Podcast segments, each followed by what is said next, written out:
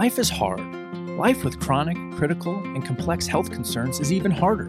We all know someone who is struggling with health issues or disability. It might even be you.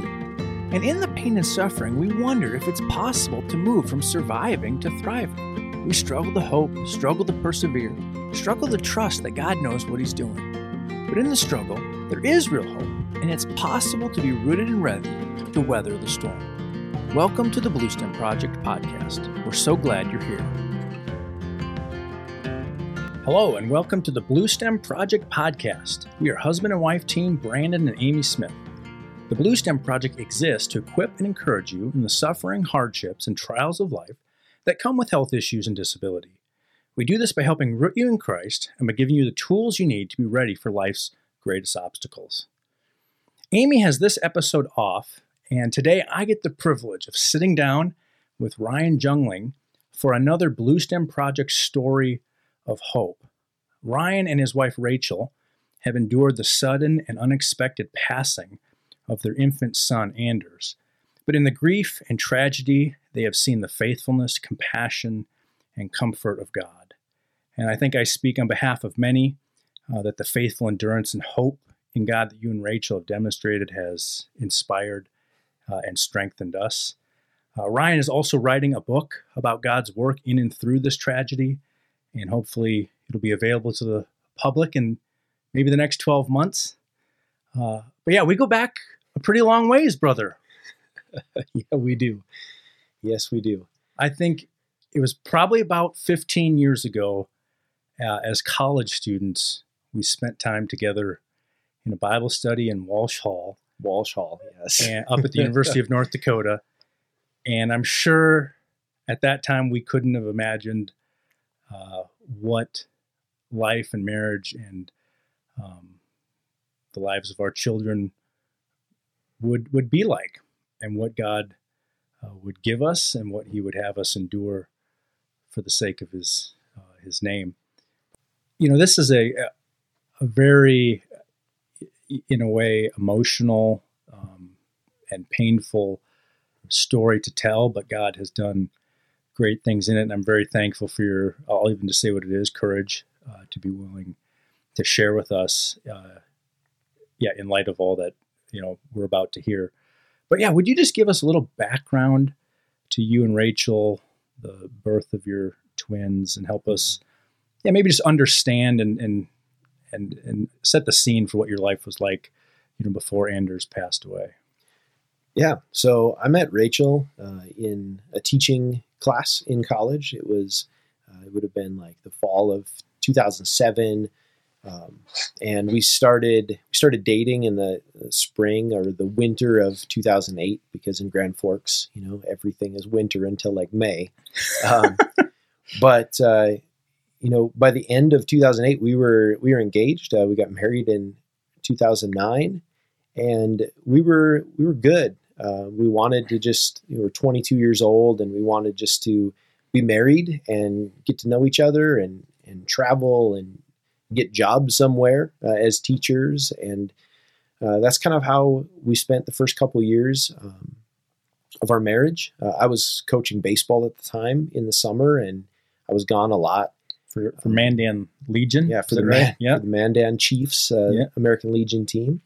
And I was gone quite a bit in the summer, um, but we were spending a lot of time together uh, in the in the winter, and we really enjoyed that. We would take trips in the summer when we didn't have games, and uh, but three years in, we started to think about having kids, and uh, we we tried, and six months, nine months, a year passed, and Rachel wasn't pregnant and then it became 15 months, and Rachel wasn't pregnant. And then uh, over the next couple of months, uh, we kind of uh, got to the point where Rachel went in and, and saw her doctor and started talking about it. You know, we've tried for a year and a half, and and she's not getting pregnant. And uh, the more that we looked into it, the more uh, the more the doctors looked into it, uh, the more it became reality that Rachel probably wasn't going to get pregnant on her own. That there were just things that that weren't uh, weren't working like uh, like they like they should, uh,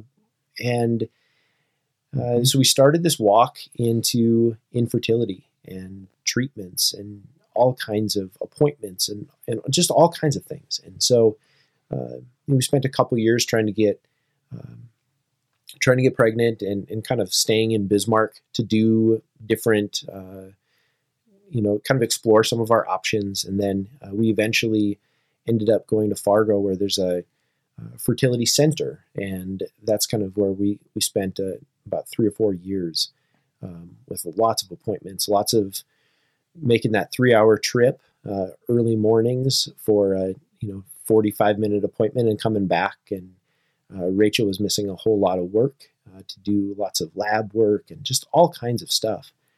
Um, mm-hmm. And then it was about six and a half, seven years in uh, to this journey uh, into infertility, and and we uh, had done one round of IVF and it didn't work, and we just we had we had two embryos that we were going to uh, going to try two embryo uh, implantation, and uh, that was going to be it. Like we had already made decisions, like we were going to tell the nurses and doctors thank you, and just look into adoption or whatever else would be next. Uh, we were just we just we just had it. It was too much mentally. It was really a really a struggle. Yeah, that's a, that's a long time to walk that journey for sure. For sure, and uh, after the first one, uh, we had after the first failed uh, IVF transfer, we had taken about nine months off. Uh, just it was just too much, and um, then just you know had this last try, and and the last try was successful, and it was successful with twins, and uh, that was that was just a really big relief, um, but it was such a blessing too. Uh, so yeah, we found out that we were pregnant uh, with twins, and then like looked at each other like, now what? We twins? Like, how does how does this gonna work? Um, and it was it was kind of funny. So we would talk to we would talk to people about Rachel being pregnant, and she uh, was pretty obvious that she was pregnant pretty early on with twins. And um, the people that we would talk to that just had singletons, just had one baby at a time, like, oh, how are you going to do it? It's going to be so difficult. It's going to be impossible. And and we were thinking the same thing. But everybody we talked to that had twins said it's going to be the greatest thing of your life. Hmm. You're going to love it. Hmm. That they, they wouldn't trade it. And they were right. Man, having twins, it was so much fun. It was a lot of work, but it was so much fun. Yeah. Well, I, I remember we hadn't connected for a few years, and you were in Fargo maybe it was actually for some of the treatments or testing, but yeah. you guys had gotten yeah. pregnant and you had texted or called me and said, Hey, mm-hmm. let's meet up and get coffee. I, so mm-hmm. I, I, remember exactly where we were and, yeah. and you telling me a little bit of this story and this mm-hmm. journey. And I was, you know, really excited and kind of rejoicing for you guys. And, mm-hmm. and we had walked the infertility journey for a few years as well. So I knew not, not as long and, and as far as you guys had, but I knew a little bit of what that felt like. And I, yeah, I still remember walking out of Caribou Coffee being like yeah. really, you know, pretty stoked for you guys. And yeah, that was the was, that was yeah. the day of the the the transfer for the twins. Okay, was that day because hmm. the the first time we had driven back to Bismarck right afterwards, and they said maybe you should just like hang around Fargo for a couple of days. So one of Rachel's best friends is was living in Fargo at the time, who we stayed with, stayed at her place for a couple of days, and that was where that was where that happened. So, pretty pretty cool timeline. Yeah, yeah. And we're going to get into it in a second, and you're, you know, I appreciate your courage, brother, to tell us, you know, about Anders passing in a second. But you've also mentioned to me and to others that you really saw God do some very unique things to prepare you uh, before the tragedy of Anders mm-hmm. passing occurred. Yeah, would you mm-hmm. be willing to tell us just a little bit about that? Yeah, we really did see um, God at work, and some of the some of the obviously most of this is going to be looking back, right? Like mm-hmm. after after Anders dies, uh, most of this can be looking back and, and seeing how God was active in our life. And the infertility uh, journey was definitely kind of the biggest that that biggest thing that kind of prepared us a little bit. Uh, we had been told by doctors and we had been told by nurses for years by the time that Rachel finally got pregnant that, oh, this round looks really good. Everything looks really good hmm. this month. Oh, yes, this is, we're really, really, we're pretty confident in this. And nobody will tell you, like, you're going to get pregnant this month. Yeah, but, yeah. But they were sharing this really, uh, they had lots of optimism. They were very hopeful. And month after month after month, and, you know, three month spans, we were getting told no, that hmm. that wasn't, you know, that that wasn't viable, that Rachel wasn't pregnant. And over and over again, we have been told that. And so we kind of understood that that this idea that everything's going to work out perfectly wasn't necessarily the case. Hmm. Um, just personally, I, I, really, at the beginning, I kind of felt like science was going to take this.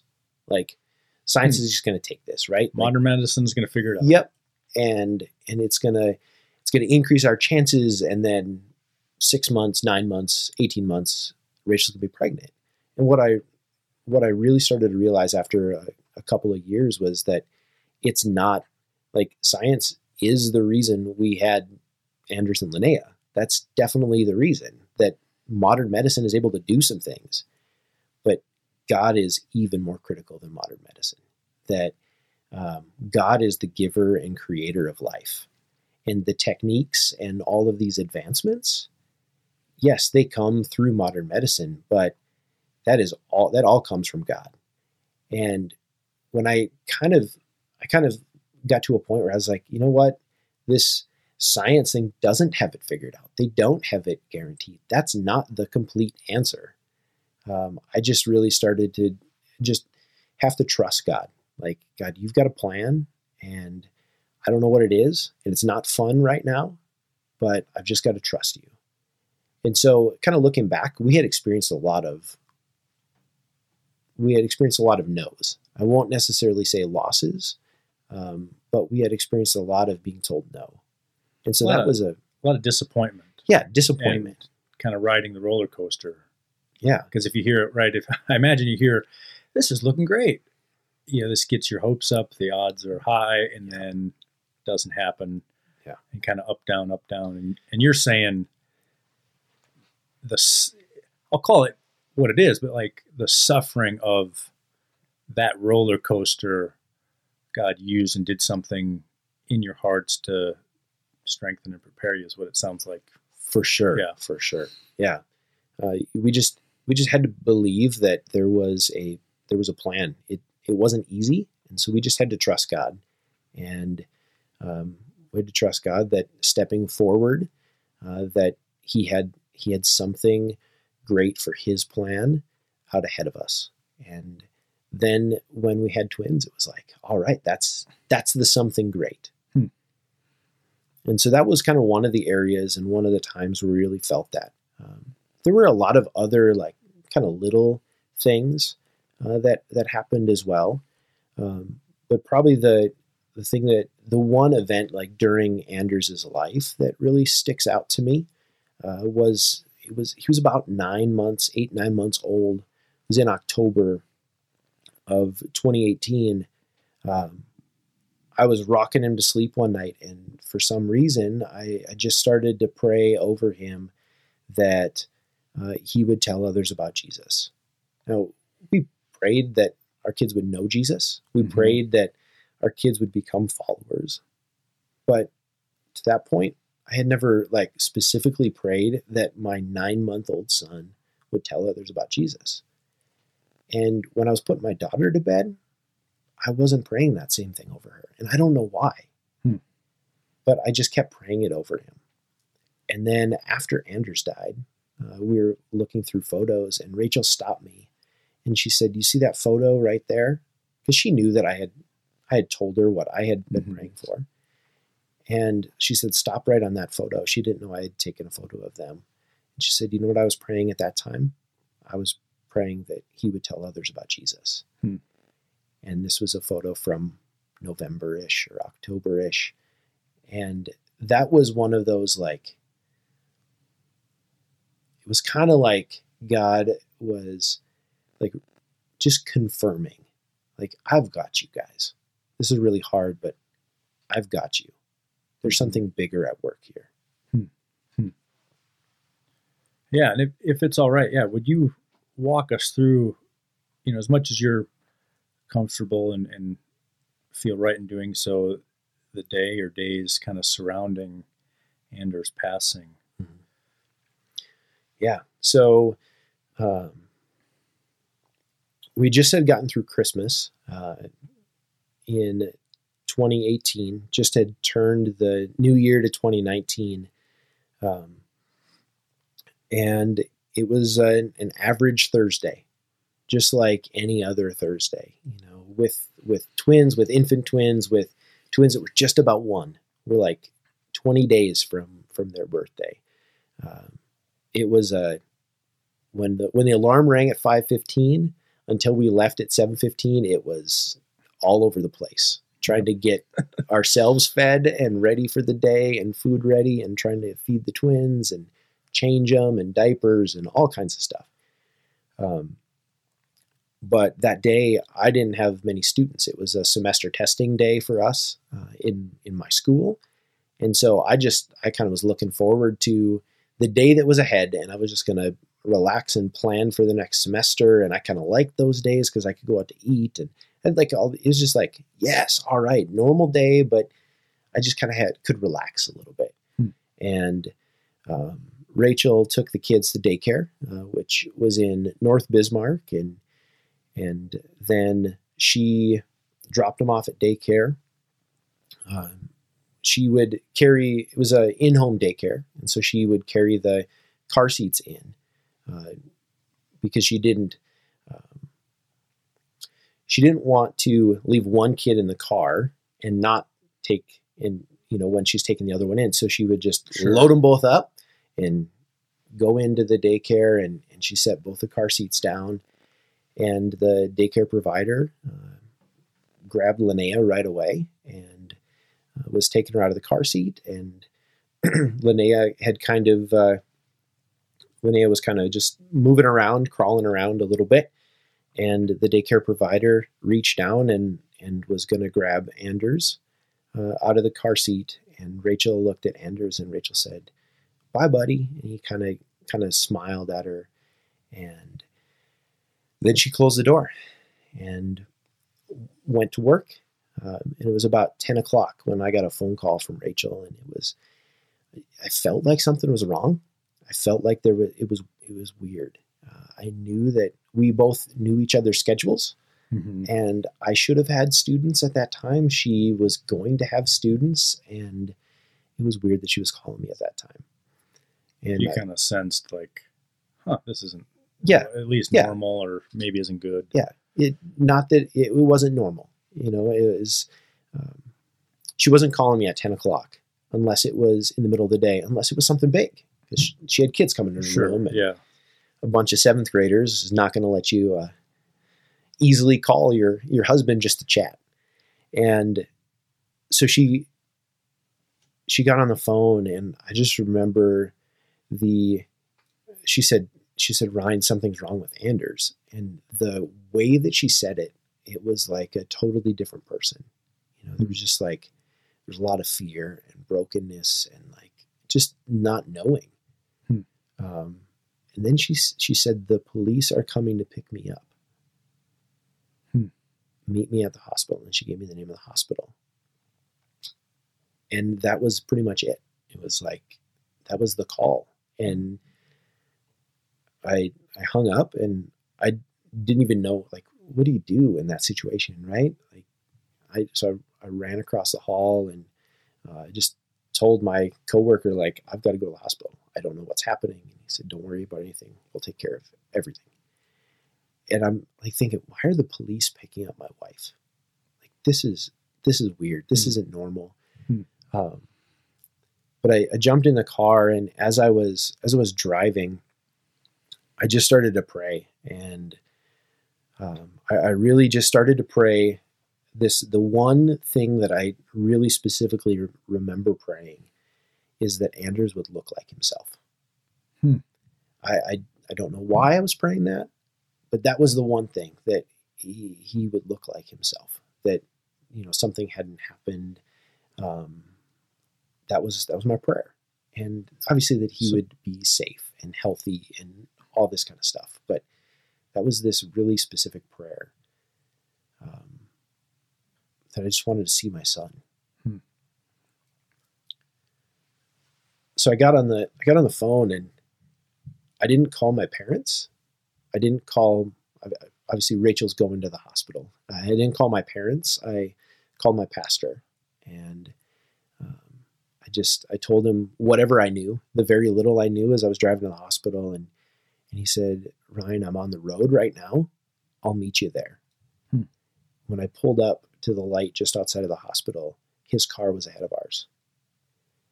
And that was kind of a kind of the first time where I really felt like it was an answer to prayer. Hmm. Like I, I wasn't specifically praying that he was going to be sitting at that light, but I just needed somebody to be there Yeah. right? Somebody to be walking with us in this.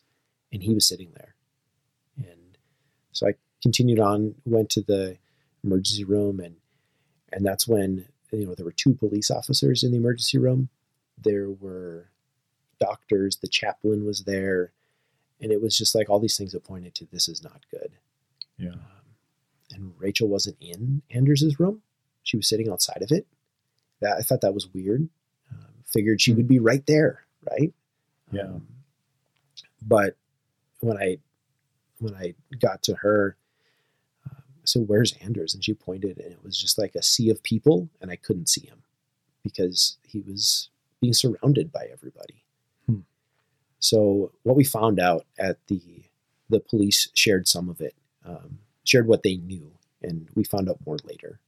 Uh, but Anders had been never taken out of his car seat at daycare. He was left in his car seat um, by the provider, uh, and he fell asleep in his car seat. And he spent over two hours sleeping. Um, and that's dangerous. It's not what car seats are meant for. They're not meant to have kids take naps in. And his, um, over time, his head fell forward and cut off his ability to breathe. And when the provider found found Anders, uh, he wasn't breathing. Uh, she called 911 right away, started doing CPR on him, and the the paramedics did CPR on him for 40 minutes, and they Hmm. got his heart started. Hmm. And they were able to get him to the emergency room. So it's kind of another, definitely one of the that prayer that I prayed that he would look like himself. He looked like himself when I finally got to go see him. When we finally got to go see him. Um, but he would he would never breathe on his own again. Uh, the paramedics breathed for him with a bag for uh, for a while in the emergency room in Bismarck, and then he was he was flown to Fargo, Hmm.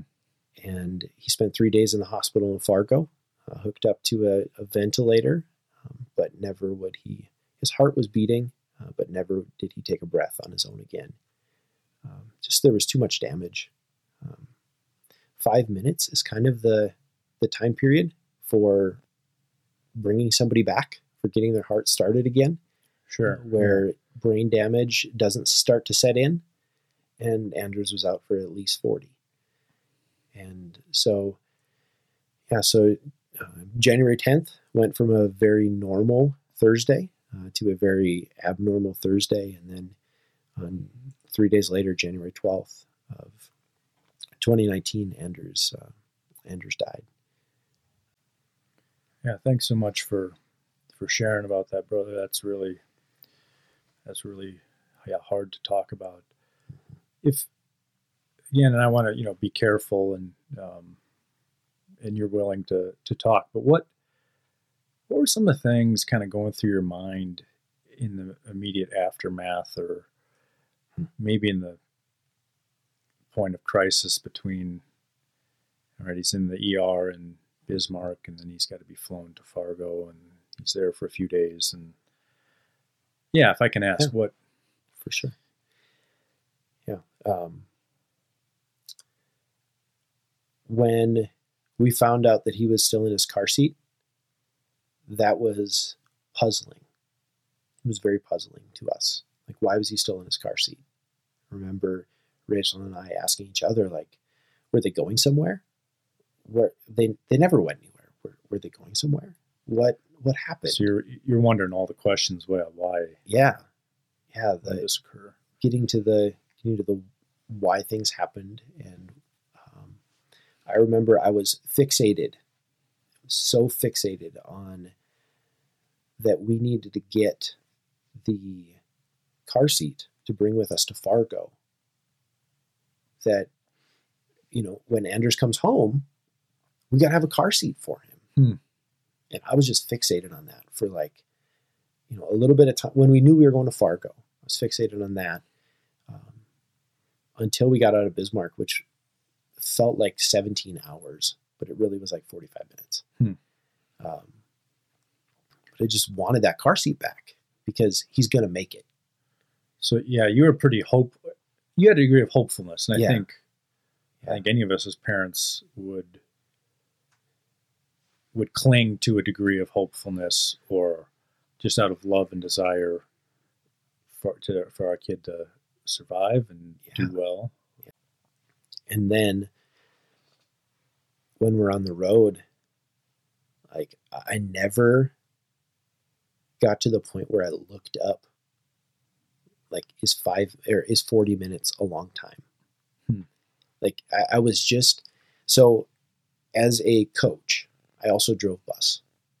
And one of the things that I had to do for bus driving is that I had to go through defensive driving training and like bad weather training for CDL recertification and all these kinds of things. And I had this sheriff came in one time and he was talking about a crash that he came upon and how he did CPR on somebody for 45 minutes and they made it. Hmm. So in my head and in my heart, I had heard a story about somebody that had made it after prolonged CPR.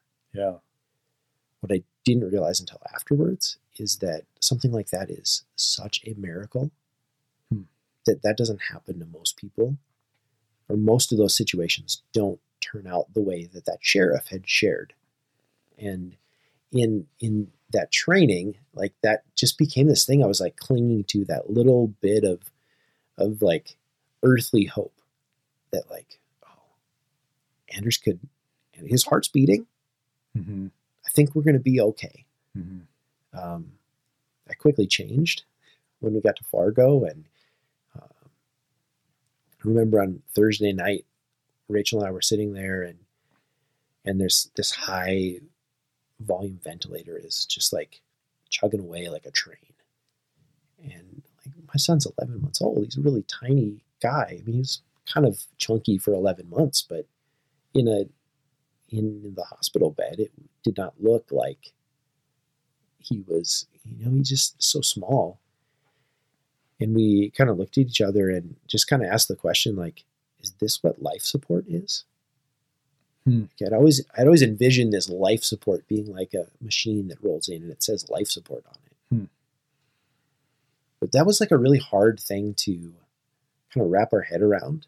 Um, that's when it really hit me. I think that like, man, this isn't this is going to be a completely different life no matter what happens this is this is a point where life has changed What was your your disposition towards God in the midst of, you know, let's say maybe the that Thursday until he eventually passed? What was kind of going through your mind and your heart and the thoughts you were having? you know i i can only say that it was a god that that it was god intervening um, that we never felt anger at god we never were we never were mad at god we were mad at the situation we were Mhm. angry for what we were having to go through. We were incredibly sad, but we, we just never felt like I never, especially, and, and Rachel didn't either. We never like like didn't believe that God was there. Didn't Hmm. believe that that God was trustworthy. Uh, we had been through a lot. We had we had already experienced a lot of times that life wasn't the way it we had hoped it would be. Um, so there was a lot of a lot of hope, a lot of prayer, um, and I remember trying to think. I, I remember thinking and praying, just that, especially when we realized how dire the situation was.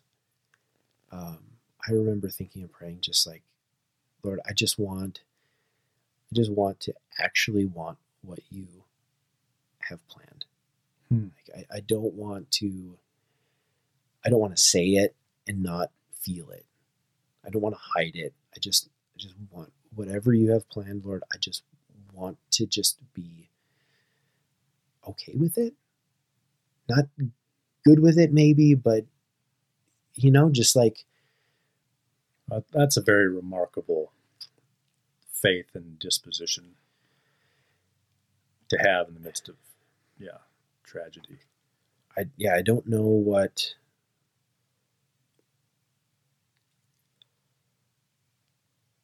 it's just like it's just not about us. And I don't know why that that was something that happened except for to say that the Holy Spirit was working and we trusted it. It's it sounds kind of corny and cliche, but but I that's just what it became that you know what we're going to walk through this and god how do we do it and point people to you? Yeah, one of the most helpful statements I heard uh, that, that has really benefited me in suffering, especially with our son Beckett and his needs, is a very tender way of explaining God's sovereign control over over everything that God allows what He hates to accomplish what He loves. Hmm. And so, I hear your story, and uh, even in the midst of it, like certainly there's not pleasure in the death of of a child um, but that god who's in control is good uh, is allowing something uh, and he wants to accomplish something as well through it. And Yeah. you know part of you being able to tell your story in a lot of places including here and writing a book is, is probably we could say one degree of that purpose being realized. And there's certainly got to be a lot of levels that we'll we'll never see that you'll never see the side of uh, of eternity and yeah yeah i think that's a that's a really good uh, way to way to look at it and to think about it that um, you know i had i always wanted to make an impact in people's lives like I- got into coaching and teaching for that reason to Mhm. make an impact you know um, and there's nothing else that has made more of an impact in the people I coach and teach than this. Um, you know, I I was an FCA uh, huddle leader for ten years when I was a teacher, and had conversations, had spiritual conversations uh, with students and people that were a part of my huddle, and had spiritual conversations with people that were on the teams that I played on but there's a different conversation that happens around loss. And yeah it wasn't believers that were asking me questions. mm-hmm. It was students that were skeptics and students that were searching and students that had been raised in the church and said, well, that's just that thing on Sunday. And that's the thing that now that I'm 17, I'm going to choose not to do. And they were asking me questions like, how do you deal with this? How do you get through this? How do you how do you show up to work and engage with us and and that was that was really good opportunity just to sit down and share my faith with kids that were asking questions and staff members that were asking questions and that was definitely kind of a, a takeaway, I think, immediately uh, was just the conversations that it opened up. Um, to be able to to be able to point to God who when Rachel and I were sitting in the hospital room at the foot of Anders' bed, um, know, we had a conversation with the doctor, and it was after it was only 24 hours, which seems crazy, um, but it felt like so long. Hmm. Like I, I learned so much about medicine and the body and the brain in 24 hours. And the doctor looked at us and he just said, you know, the, the parts that make us human, I'm pretty sure they're not there anymore. That was super mm. hard to hear. Yeah, it's crushing. And, but yet, I, I texted, so the pastor that was sitting at the light. In Bismarck, he drove us to Fargo. Hmm. And he stayed with us for three days and he was by our side. Our families were there, but he was by our side too. And I had texted him. I said, "Paul, I need, I need you now. We need you now." And we just prayed. And we got done praying. And in in Philippians, it talks about the peace of God which surpasses all understanding. Mm-hmm. We felt that sitting on a hospital couch. We felt like indescribable peace it, doesn't make any sense. Mm-hmm.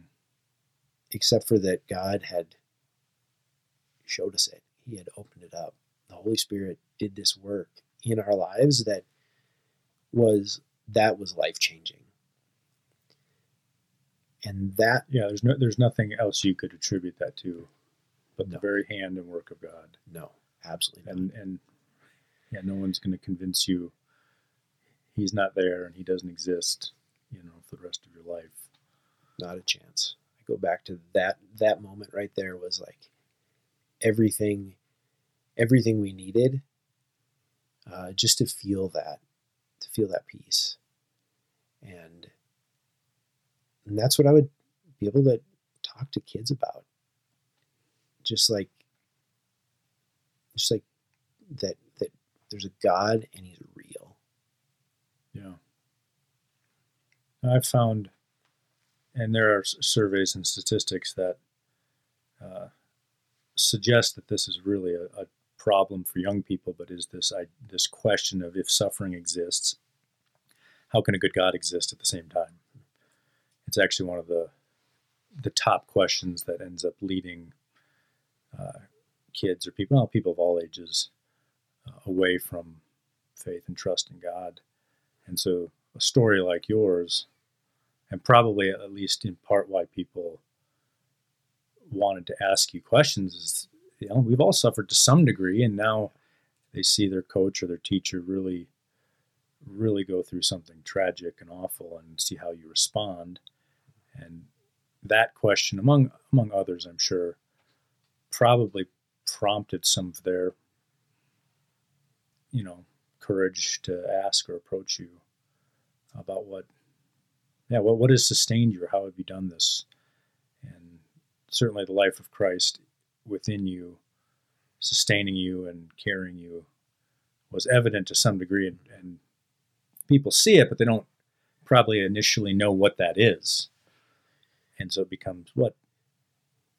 Yeah, how, why, what is, is keeping you going? Yeah, yeah, for sure. Um, yeah, when I think back of students that I had the most the most real conversations with, that's exactly what they were asking.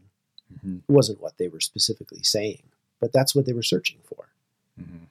Um, because they're everybody, like you said, everybody's going through some sort of suffering, some element of suffering, and I think teens today, and when we were teenagers, we went through stuff too. Yeah. Um, and teens today are going through stuff. And yeah. some of them are going through a lot of stuff. And I think for a number of people, kind of like you like you said, if suffering exists, then how could a good God exist at the same time? And that that question is really difficult um, for a lot of people to wrestle with. And so, just being able to, I would usually start with some surface level, like when I've been when I've sat down with a couple of kids to talk about this. But then I would tell them like, you might not believe what I'm going to say, but I have to tell you hmm. this because it's important. Yeah. You know, I can't just answer it that, oh, yeah, well, you know, on some surface level, I've got to tell them. Yeah. And, and to open up and to be able to, to be able to share the gospel with somebody, um, whether or not they took steps forward with that, you know, it's just about planting seeds. And um, I know that just the relationship between those students and me over the last two and a half years, um, every one of those students like would come back to me later, not maybe to ask about my faith, but but you could just tell that something had changed the relationship for the better. Hmm. There was an element of trust and um, yeah, I pray for those students uh, quite a bit that they would just that somebody else would just continue to step into their life and share that same thing. Yeah, oh, that's great, brother. That's awesome.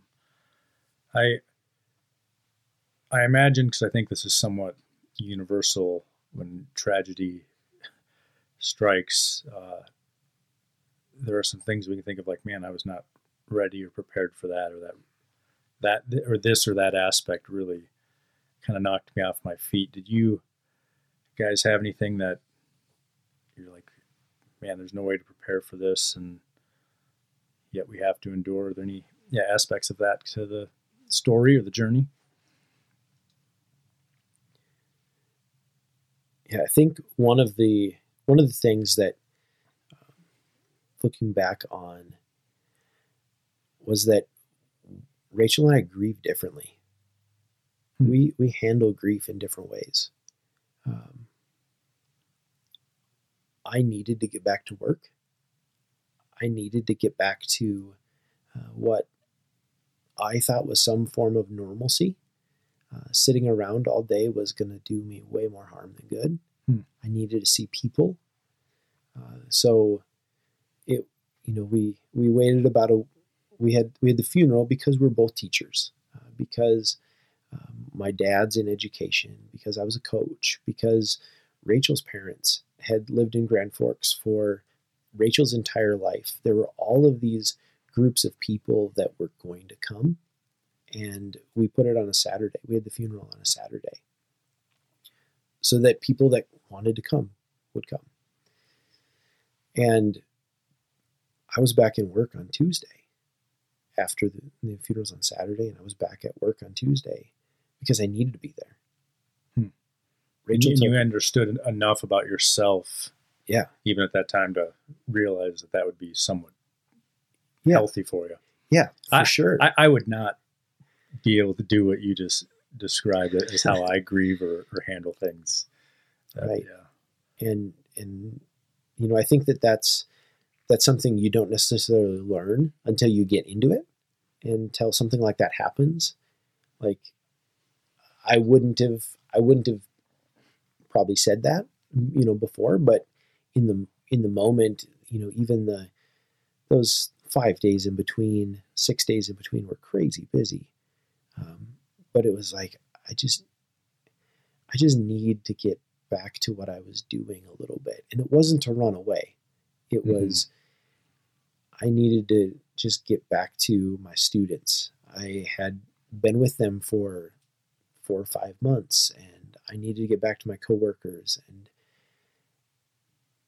and I just I just needed that. And Rachel needed to stay home. And so she mm-hmm. stayed home for months. And uh, both of those things that was probably very healthy for her. Absolutely. And both those things were great. They were they were what we needed. And you know that's one thing that that I've, I've really taken away from that is that when we get into that situation, some people might make some decisions uh, that are a little little off, like going back to work three days after your son's funeral. Um, but if those decisions are inherently healthy, good decisions, then that's that's if that's what you think you need, then you might need to do that. You might need to go back to work, and just to support the other uh, in in a marriage, so to support the spouse in what they need as well. Mm-hmm. So that that part was was one thing that was um, that we didn't really you know anticipate or anything like that. Um, it was also like I hadn't ever I hadn't really spent time thinking about what does a memorial service look like? What does a funeral look like? Sure, yeah. And you know that's pretty shocking yeah. when you start to sit down. Um, you know, so we got back to Bismarck on Sunday. We spent the night in Fargo on Saturday night after Anders died, and got to back to Bismarck on Sunday. And then Monday morning, we're like picking out his casket and just doing all that stuff that you just don't want to deal with. You don't, you kind of have to deal with it, and you just got to kind of keep going forward. Um, thing that's kind of hit me that I wasn't prepared for, and I didn't really, I don't even think I really noticed it at the time, but Anders was like too big for an infant casket and too small for a like a toddler casket. Hmm. So he's like in this in between, and so he was in a casket that was like way too big for him. But I've kind of reflected on that and like that's it's okay that it's it's like not made perfectly for him because these are just these are mortal human bodies like that's not his final resting place. And we're okay with that. Like like that it was it was off because it was off. That mm-hmm. you know, an 11 month old that we were you know, putting buying a, a, a headstone and burying our 11 month old son. And so that that part kind of felt uh, definitely looking back and and even at the time like it felt a little off. Um, but that's that's kind of just our human bodies in general, right? This is not how God intended for the world to be. Um, you know, sin enters the world, and and so that kind of was a picture of that, you know, you know, for me at least. Mm-hmm. Yeah, you kind of hit on it there. Sounds like the hope of heaven and new bodies. I imagine you know that is probably you know if if Christianity is true, Jesus really is the Son of God. He really made a way of salvation through his death and resurrection, his perfect life, and that by faith and repentance in him, we have hope of eternal life. Then there is hope as parents losing a child that you'll see them again and that it will be infinitely better than it was here. And I, I, know our family, you know, we talk a lot about the things we'll be able to do with Beckett in heaven yeah. that we can't, yeah. you know, do now. And that's a, I don't even know if I recognize how much I fall back on that because hmm. otherwise it would just be really despairing. You know, I take my oldest son and we go fishing or we go play basketball outside or and I, I think of it as yeah my middle son I, I there is hope I will do those things with him someday mm-hmm. I just gotta wait you know I'm yeah 37 soon so maybe I got 50 years tops I suppose so compared to eternity I mean that's it's still a long time and I don't look forward to waiting that long to be able to do some of these things with Beckett. But um, once we're there, you know, it's a, it's going to be great for forever. For sure, yeah. Um, yeah, that was. I was always, and I, th- I think a lot of people can identify, and I think a lot of people, like when you when you think about death, I think a lot of people really struggle with that, and like what what is what is it gonna be like? Like like what's the future like? Yeah, you know, and like is there something after? I know a lot of people ask that question, especially yep. in Western culture today. Yep. They're asking that question, and I would, to be honest, before Anders died, there would it would be multiple times a year I would like not be able to sleep thinking about that. I'm a believer in Jesus. Hmm. I've I've got the the hope of heaven, but I was it was still like in my humanity, it was still really hard to think about and I would I would get scared. And now like I'm hopeful of it and I'm excited for living the rest of this life. And then, like you said, 10,000 years, infinity. Yeah, yeah graduate, forever. graduating to the real deal. Forever. Yeah. And, you know, when.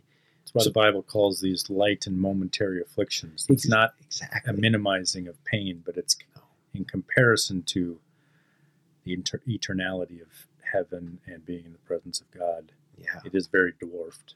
For sure, for sure. You know, I think of um, so Anders is uh, 11 months old, and one of the one of the things that just from a very human standpoint is uh, one of Rachel's friends was over just a couple weeks before he died and was trying to teach him how to how to clap and he like kind of got it.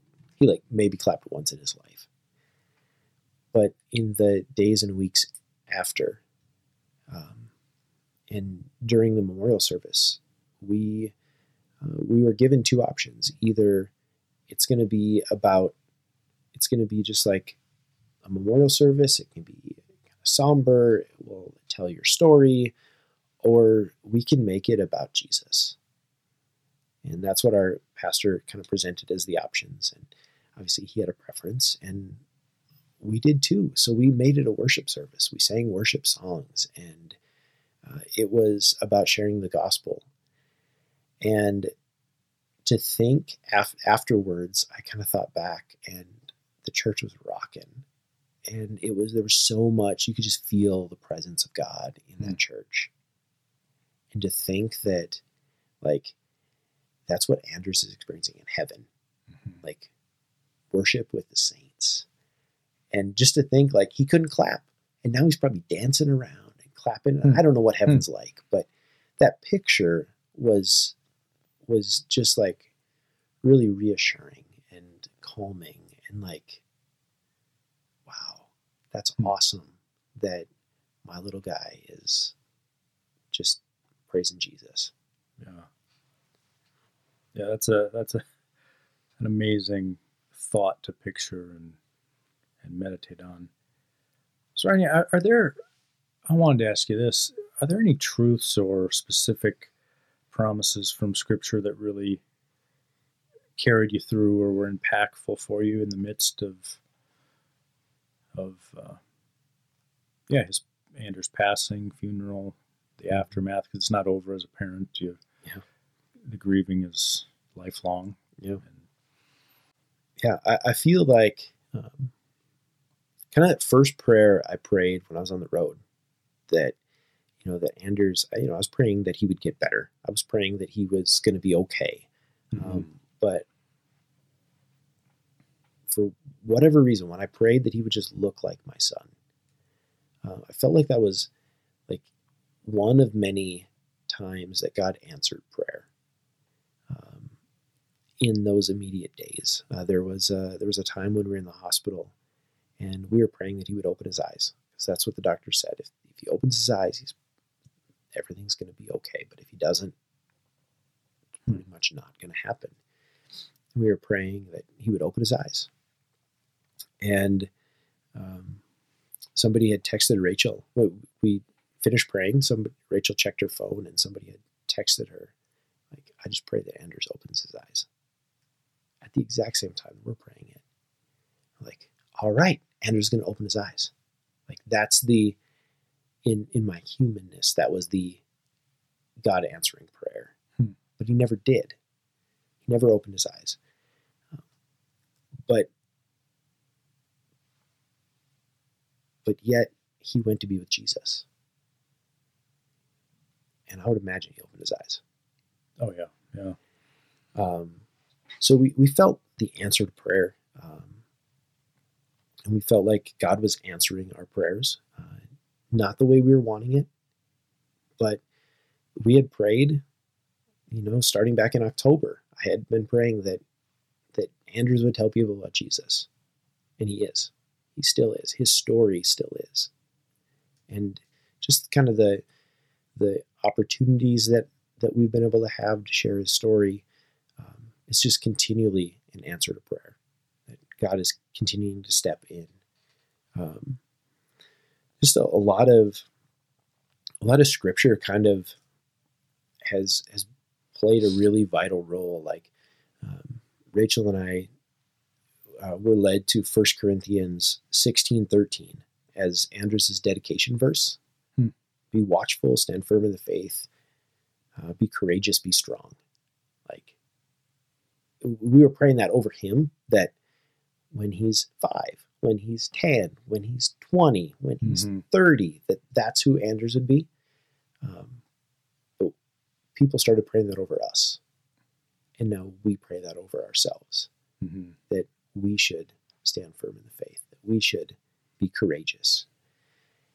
And so that, you know, those, those um, truths, scripture really um, really were important. And got to go back to Philippians 4 again, you know, when we're sitting there and we feel the peace.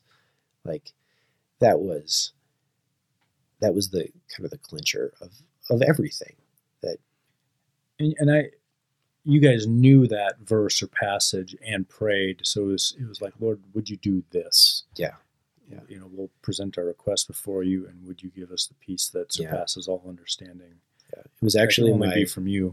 Yeah, it was actually my verse of the year for 2018, the year hmm. before. Okay, so it was really on your and on your mind. Huh? Yeah, yeah, and so that was that was just huge. Um, just to to feel that. Yeah, Ryan. Is there? Thank you so much for all that you've shared, and you've yeah really bared your heart and soul and been courageous and pointed us towards Christ in the midst of the trial and tragedy and grief that you guys have experienced. Yeah, is there anything else that you would want our listeners to know about Jesus and his goodness towards you? So when we were in when we were in the hospital, uh, Pastor Paul uh, started to share and, and, shared quite a bit, especially when when we realized that Anders probably wasn't going to make it. Paul started to share from Second Samuel, uh, where David, uh, his son dies, and his infant son dies. Uh, Second Samuel 12, I believe it is. Um, and he was he was sharing that as a as an affirmation and a confirmation of scripture that points to because David says, uh, "He will not come to me, but I will go to him." Mm-hmm. And so, as a as a confirmation of Anders is going to be in heaven, you will see him again. Yeah. And that that was it. Really was important. It really was uh, for us a really important part of you know to not even really question that, to not yeah. get to that point where we're grieving and now we have to. You didn't have to ourselves yeah, with that. Figure it out in the heat of the moment. Right. Right. So he was just bringing the truth of the, of the scripture. And afterwards, we both, both Rachel and I went back and we read it. And Paul, we stopped at verse 23. Uh, but in verses 24 through 26, uh, Bathsheba gets pregnant and Solomon's born.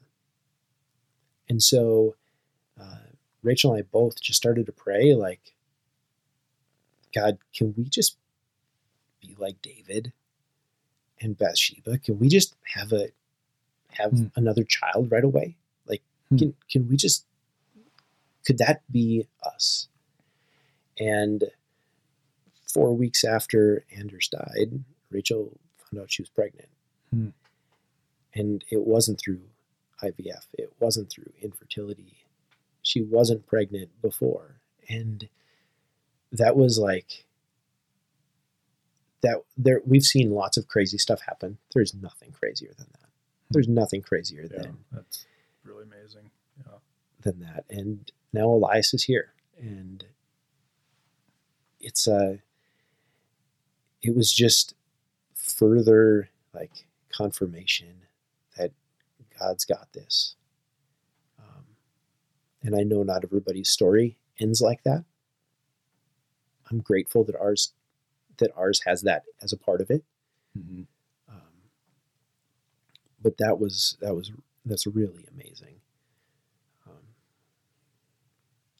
to experience the miraculous as many times as we have, even in the midst of loss. Yeah.